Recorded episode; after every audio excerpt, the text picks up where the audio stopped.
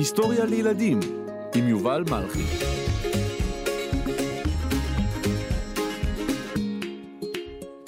אום כולתום. שלום ילדות, שלום ילדים. יש שירים שאתם בטח אוהבים מאוד, אולי גם זמר או זמרת או להקה, אבל יש יוצרים שהשירים שלהם מרגשים אומות שלמות ודורות על גבי דורות, שאנשים עוצרים הכל כשהם שומעים את השירים החדשים שלהם. היום אני רוצה לספר לכם סיפור על זמרת, שבתחילה נאלצה להתחפש לבן, אבל עד מהרה הפכה לאחת הכוכבות הגדולות של הזמר הערבי. אנשים דוברי ערבית במדינות ערב וגם במדינת ישראל היו יושבים סביב מקלט הרדיו, מקשיבים לשיריה ובוכים מהתרגשות. היא כונתה הפירמידה הרביעית של מצרים, הקול של מצרים וכוכב המזרח. שמה היה אום כולתום או אום כלתום בערבית. וזהו, סיפורה.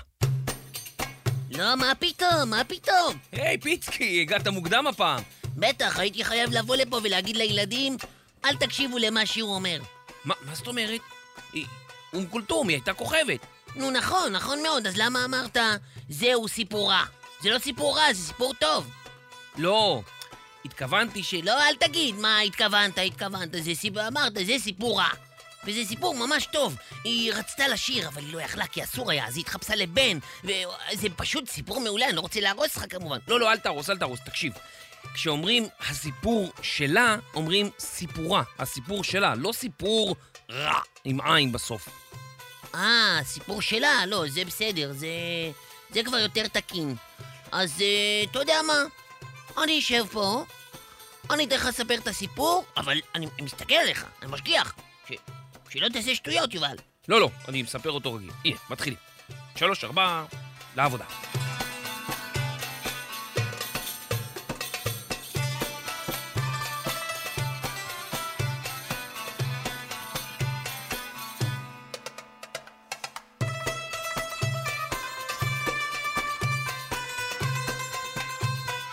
פאטמה אברהים אל-בלטגי נולדה בצפון מצרים בסוף שנת 1898.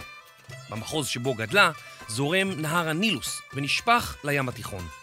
האזור הזה נקרא גם הדלתא של הנילוס, כיוון ששפך נהר הנילוס דומה לאות דלתא היוונית, אות בצורת משולש. משפחתה של פאטמה... אני לא מאמין. או, פיצקי, נו, תן לספר, תן להתחיל את הפודקאסט, את הפרק. אי אפשר כל רגע, מה, מה, מה עכשיו, מה עכשיו? הנילוס זורם לים, זה מה שאמרת. זהו, ככה. טוב, אני באמצע סיפור, אני רוצה לספר להם על אום כולתום, לא עכשיו להתחיל לספר על נילוס. אבל זה מעניין ילדים. למשל, ידעתם שהנילוס הוא נהר שזורם בעוצמה לאורך יותר מ-6,000 קילומטרים? 6,000. נכון, אתה צודק. גם היית יכול לספר שהנילוס זורם דרך 11 מדינות. 11, ביניהם טנזניה, אוגנדה, אתיופיה, סודאן, מצרים. נכון, אבל תקשיב, אני חייב להמשיך בסיפור. אבל מה לגבי זה שהנילוס מתחיל כשני נהרות שונים? הנילוס הלבן שמתחיל בדרום סודאן, והנילוס הכחול שבכלל מתחיל באתיופיה. נכון, ובסודאן באמת הוא מתאחד לנהר אחד, אתה מאוד צודק. יובל, אתה יודע שכיום למעלה מ-95% מהמצרים, כמעט כולם, מתגוררים סמוך לנהר הנילוס? האמת שלא ידעתי. זה דווקא די מרתק. טוב, אז עכשיו אני הולך, אבל פעם הבאה אם יש משהו מעניין כזה, קטן, תספר, תספר. בסדר. פאטמה גדלה למשפחה מוסלמית דתית במצרים לפני כמאה ושלושים שנה. אביה, אברהים, היה אימאם, ואימה, פטימה, ניהלה את משק הבית. פאטמה הצעירה למדה... לא, אני לא מאמין, אני לא מאמין. מה עכשיו, פיצקי? אוף, מה, מה עכשיו? אימאם, אתה אמרת אימאם, זה לא האימא שלהם, נכון הפעם, נכון? נכון, הפעם באמת זה משהו אחר. אז צריך להסביר שאימאם זה אדם שמשמש כראש הקהילה המוסלמית במסגד, אה, כמו רב בבית כנסת שלנו, בישראל. נכון, אתה צודק. והוא גם מוביל תפילות, פותר סכסוכים בקהילה, דואג לחלשים, ועוזר לפתור כל מיני בעיות. נכון, תפקיד חשוב מאוד. בימי שישי, האימאם גם נושא דרשה או נאום קצר במסגד. אני הייתי פיצקי, להתראות, מחיאות כפיים, מחיאות כפיים, להתראות. אברהים האימאם לימד את בנו ח'אלד לשיר, ופטמה הייתה מאזינה לאביה ושרה לעצמה. עד מהרה הוריה שמעו אותה שרה, והבינו כי יש לה קול מיוחד במינו. פטמה למדה את הקוראן בעל פה, והחלה לשיר שירים דתיים יחד עם אביה. אבל הייתה בעיה. באותם ימים לא היה נהוג שנשים ישירו. זה לא היה מקובל, ואנשים הסתכלו בבוז על נשים שאפילו ניסו לשיר. אביה של פאטמה לקח אותה עמו למסגד כדי שתשיר, אבל כדי שזה יתאפשר, הוא חיפש אותה לבן. היא לבשה בגדי בן וכאפיה בדואית לראשה, כדי שלא יזהו שהיא בת. היא החלה להופיע במסגדים ובכפרים שונים סביב אזור מגוריה. הכסף שהרוויחה יחד עם אביה עזר למשפחתה, והיא סיפרה שבפעם הראשונה שקיבלה מטבע, היא הייתה בהלם. המטבע הזה היה חצי ממשכורתו החודשית של אביה. השניים החלו לנסוע ברכבת למקומות רחוקים יותר, כיוון שאנשים רבים שמעו עליה ורצו לשמוע אותה שרה. לאחר כמה שנים בהם שרה בתחפושת של בן, היא הסירה את התחפושת והחלה לשיר כבת. אביה כינה אותה אום כלתום, או אום כולתום בעברית, על שם בתו השלישית של מוחמד, מייסד האסלאם. בגיל 16 החלה פאטמה, אום כולתום, לפגוש זמרים מצריים שונים, שלימדו אותה לשיר בסגנונות שונים וגם לנגן בעוד. העוד הוא כלי מיתר קדום שעשוי מעץ, והוא נפוץ בעיקר במדינות ערביות במזרח התיכון ובצפון אפריקה. עוד בערבית פירושו מקל. וככה הוא נשמע.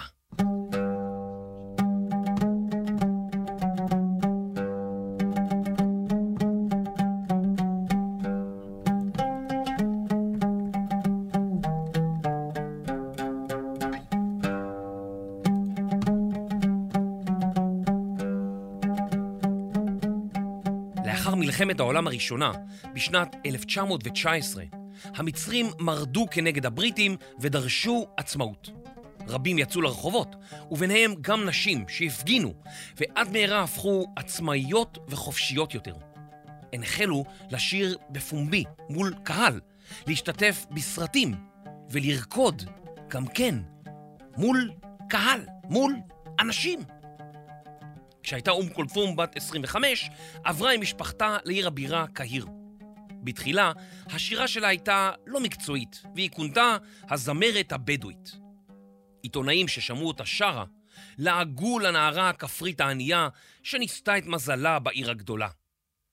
אבל לאום כולתום היה קול מיוחד, והיא גרמה לאנשים להזיל דמעות בהופעותיה. לא עבר זמן רב, והיא הכירה חברים חדשים שאירחו אותה בבתיהם, והיא למדה כיצד יש להתנהג בעיר. אום כולתום גם למדה מוזיקה, שירה וספרות צרפתית. זמרים מפורסמים ליוו אותה, ותוך שנים בודדות היא הפכה לכוכבת במצרים כולה. היא החלה להקליט שירים שהתפרסמו ברדיו, ובגיל 30 כבר הייתה הכוכבת הכי גדולה במצרים. היא נהגה להופיע כשלעיניה משקפי שמש בצורת עיני חתול, וצעיף או מטפחת שאחזה באחת מידיה. אום כולתום גם שיחקה בסרטים, ושמה הלך לפניה. בואי נא, בואי נא. אה, פיצקי, מה, מה עשיתי לא טוב עכשיו? שמי הולך לפניי.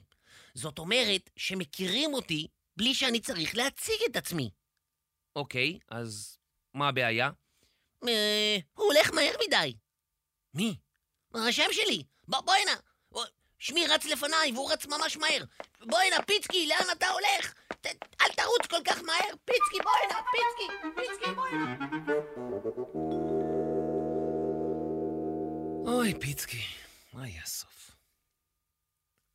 אום כולתום פגשה אנשים רבים מעולם התרבות המצרי, ביניהם אחמד רמי, משורר ומתורגמן. רמי כתב שירים פשוטים בערבית, שכל אחד יכול היה להבין, ושיריו ביטאו רגשות של אנשים רבים. הוא כונה משורר הצעירים, והוא החל לכתוב שירים גם לאום כולתום. עד מהרה הוא תלה את תמונתה מעל לשולחנו, וכתב שירים רק לאום כולתום. בסך הכל הוא כתב לה 137 שירים. בשנות ה-20 וה-30 של המאה הקודמת קמו חברות מוזיקה שיצרו תקליטים, אותם היה אפשר לנגן על מכשיר בשם גרמופון. בתי קפה רבים בקהיר רכשו את המכשיר והחלו להשמיע מוזיקה, ביניהם את המוזיקה של אום כולתום. היא הפכה מפורסמת ברחבי העולם הערבי, והוזמנה להופיע במקומות רבים, גם מחוץ למצרים. אום כולתום אף הגיע כמה פעמים לארץ ישראל, שנשלטה על ידי הבריטים, והופיע מול קהל משותף של יהודים וערבים. היא הופיעה מול אולמות מלאים ביפו, בחיפה ובירושלים. דיברו איתי שוב אודותיך, הזכירו לי, הזכירו לי. כלימוני תני ענק, פקרוני, פקרוני. كلموني تاني عنك فكروني فكروني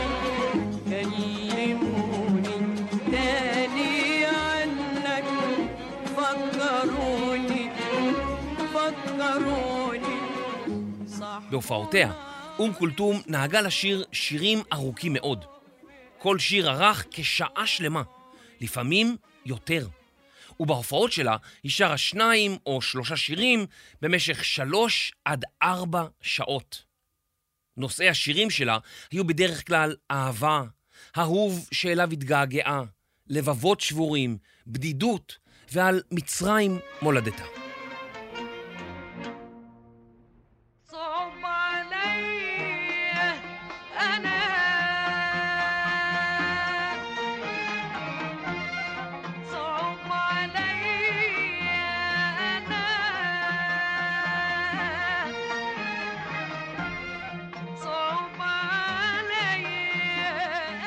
בשנת 1934, אום כלתום פתחה את שידורי רדיו קהיר, עיר הבירה של מצרים, ותחנת הרדיו של מצרים, שרק החלה לשדר. מאז היא שרה בשידור חי בכל יום חמישי הראשון בחודש, במשך 40 שנה. בימי חמישי הראשונים בכל חודש, בשעה חמש בערב, הרחובות היו מתרוקנים מאנשים שהיו ממהרים הביתה או יושבים בבית קפה ומאזינים לה שרה ברדיו. כולם, בלי יוצא מן הכלל, התרגשו עד עמקי נשמתם. קהל המעריצים שלה הלך וגדל, ואנשים סיפרו שכאשר שמעו אותה שרה, הם חשו שהיא מספרת בשיריה את סיפור החיים שלהם. אום כולתום התפרסמה, ואף החלה להופיע בסרטים. הסרט הראשון שבו הופיע נקרא ודד, חיבה בערבית. אום כולתום הופיע בסך הכל בשישה סרטים שונים. והנה קטע מהסרט ודד.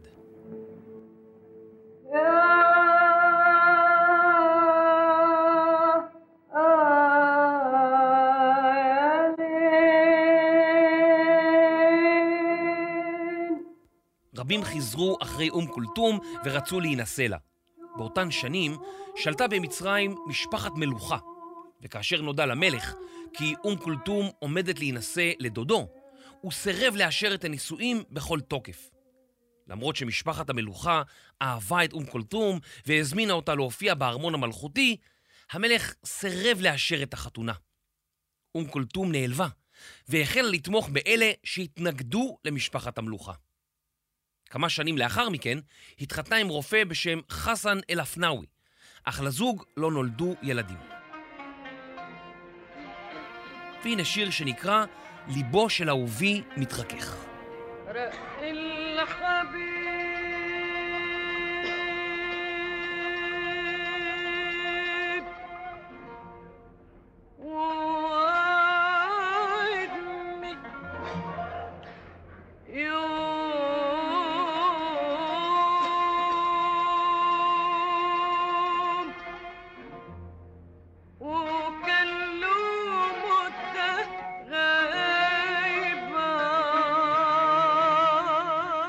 כולתום הרוויחה כסף רב, וקנתה וילה על אי בנהר הנילוס. היא רצתה לשמור על פרטיות, והיא לא רצתה שאנשים ידעו מה היא אכלה, שתתה, או מה אמרה בשיחת הטלפון שלה. היא רצתה שחייה של פאטמה יישארו כמעט סודיים, וכולם יכירו רק את אום כולתום הזמרת, ששרה שירי אהבה על הבמה. לעתים היא הסתגרה בביתה לתקופות ארוכות.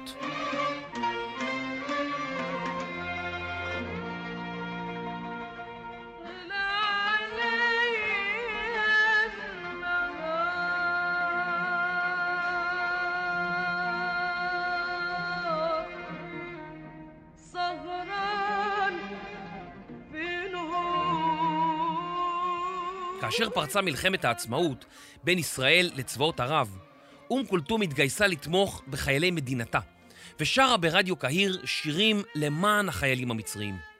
היא המשיכה לשיר שירים למען חיילי מצרים, וערכה מופעים עבורם, כפי שעשו זמרים ישראלים עבור צה"ל. היא שרה בין השאר את השיר הקריבו את עצמכם עבור המדינה. כולנו נהרג, אבל מצרים שלנו תחיה לנצח, ואנו נחיה בתוך אלה שיזכרו. בתחילת שנות ה-50 התחוללה מהפכה במצרים, והמלך הודח מכיסאו. אנשי הצבא שפתחו במרד כעסו על אום כולתום, כיוון שהיא נהגה לשיר בארמון המלכותי. אחד הקצינים שהפך לנשיא מצרים, גמל עבד אל נאסר, גער בהם, כעס עליהם, ואמר כי כל מצרים תפנה להם עורף אם ייאסר על אום כולתום להופיע. וכך, אום כולתום המשיכה לשיר. נאצר רצה להעצים את השפעתה של מצרים והגדיל את טווח שידורי רדיו קהיר. בימי חמישי, מקלטי רדיו בעולם הערבי שידרו גם הם את הופעתה של אום כולתום, ומיליונים ברחבי העולם הערבי הפכו למעריצים נלהבים שלה. היא הפכה לזמרת המפורסמת ביותר בעולם הערבי, ואחת הזמרות המפורסמות ביותר בעולם. يا فؤادي או ליבי, אל תשאל היכן האהבה הייתה, היכל דמיוני שהתרסק. השקני ושתה על שרידי החורבות, כל עוד הדמעות מרוות את צמאוני. כיצד כבתה האהבה, והפכה לסיפור של עצב ויגון מייסר.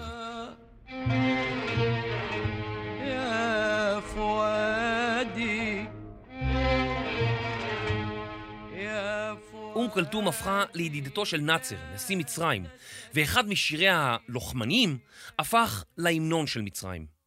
לאחר הסכם השלום עם ישראל בשנת 1978, שינה הנשיא אנואר סאדאת את ההמנון לבילאדי בילאדי בילאדי, ארצי, ארצי, ארצי.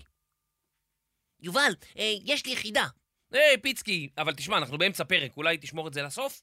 לא, לא, אני חייב עכשיו, חייב עכשיו. אז תגיד, אה, אולי אתה יודע מי הזמר האהוב עליי? אני אתן לך רמז, סולימאן بلادي. אה, איזה יופי, אתה אוהב מוזיקה בערבית. מקסים. לא, לא, זה רמז. אה, אה, סולימאן بلادي, לא שמעתי עליו. ברור ששמעת. באמת? בוא נראה. סולימאן בערבית זה שלמה. שלמה بلادي? לא מכיר. אה, רגע, אבל הרגע אמרת מה זה بلادي. ארצי. אה, שלמה ארצי, שלמה ארצי, סולימאן בילאדי. הבנתי. רוצה עוד אחת? בטח. אברהים נאדה. לא מכיר. הוא זמר או נגן עוד? זמר ישראלי. אברהים זה אברהם. נדה, נדה בערבית זה טל. אה, אברהם טל. משחק יפה. אה, טוב, אני חייב לרוץ, יש לי פגישה עם חיה מוסא. מי, מי זה? חיה מוסא, אתה לא מכיר? מוסא, משה?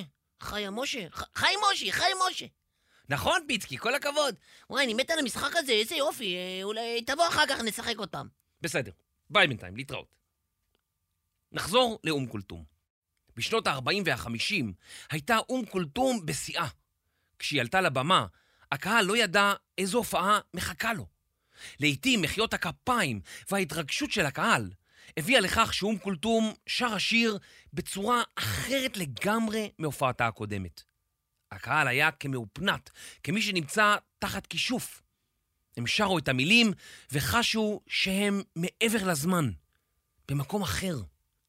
אום כולתום הייתה חוזרת על שורות מסוימות שוב ושוב, וככה נוצרו גרסאות שונות לחלוטין של אותו שיר. היא הייתה וירטואוזית, בעלת יכולת מאוד גבוהה בתחום השירה.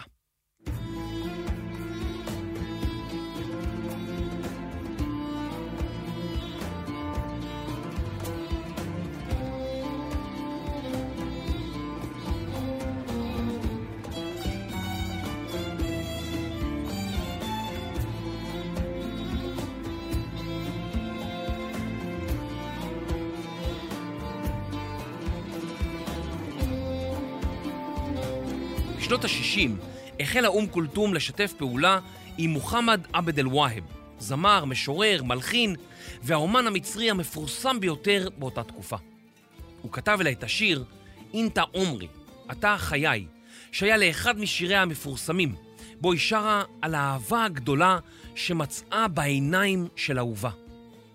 אתה יקר לי מכל הימים, אתה היפה מחלומותיי. קח אותי למתיקות שבתוכך. קח אותי רחוק מהיקום, רחוק רחוק, אני ואתה. רחוק רחוק, לבדנו יחדיו. בהשפעת השיר, הזמר הישראלי מיכה שטרית הקליט שיר בשם דומה, אינטה עומרי, שאותו חידשו גם מרגלית צנעני ורביד פלוטניק. גם עכשיו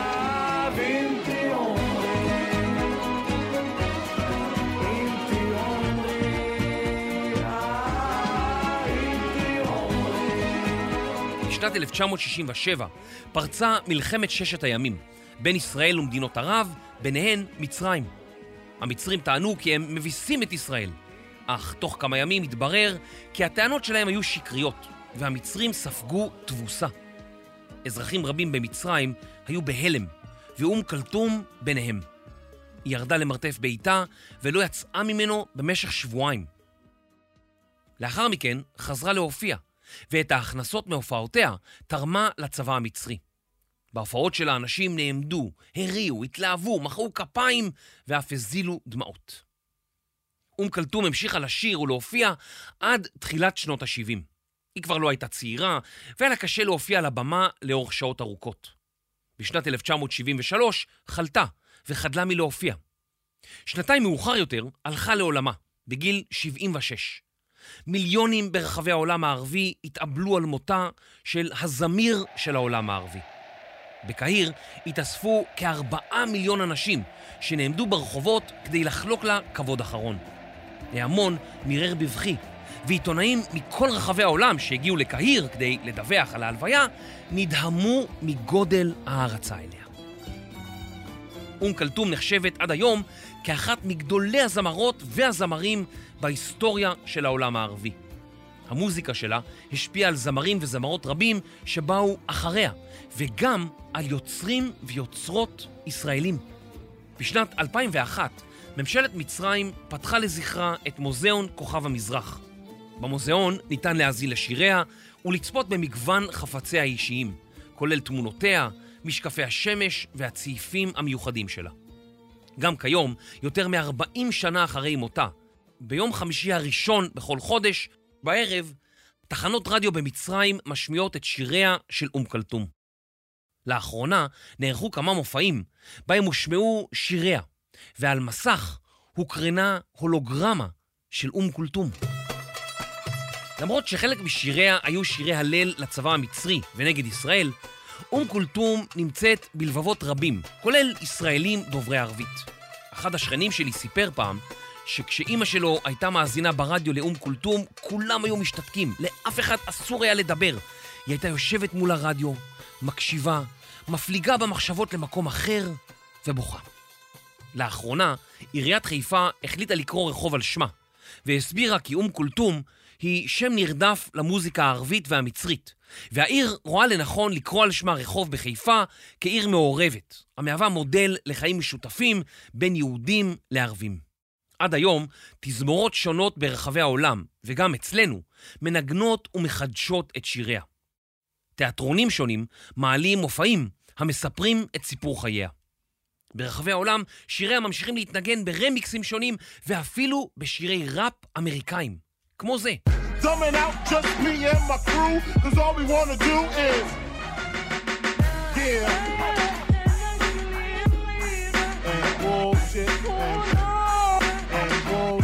אום כולתום הייתה זמרת שנגעה ועדיין נוגעת בלבבותיהם של מיליוני אנשים דוברי ערבית.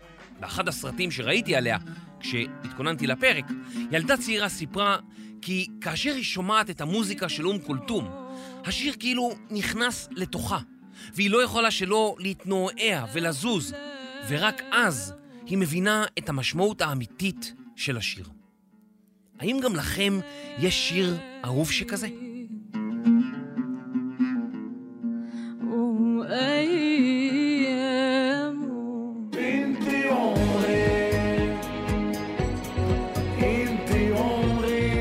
מחקר, כתיבה, קריינות, הוא מחפש את הפירמידה הרביעית.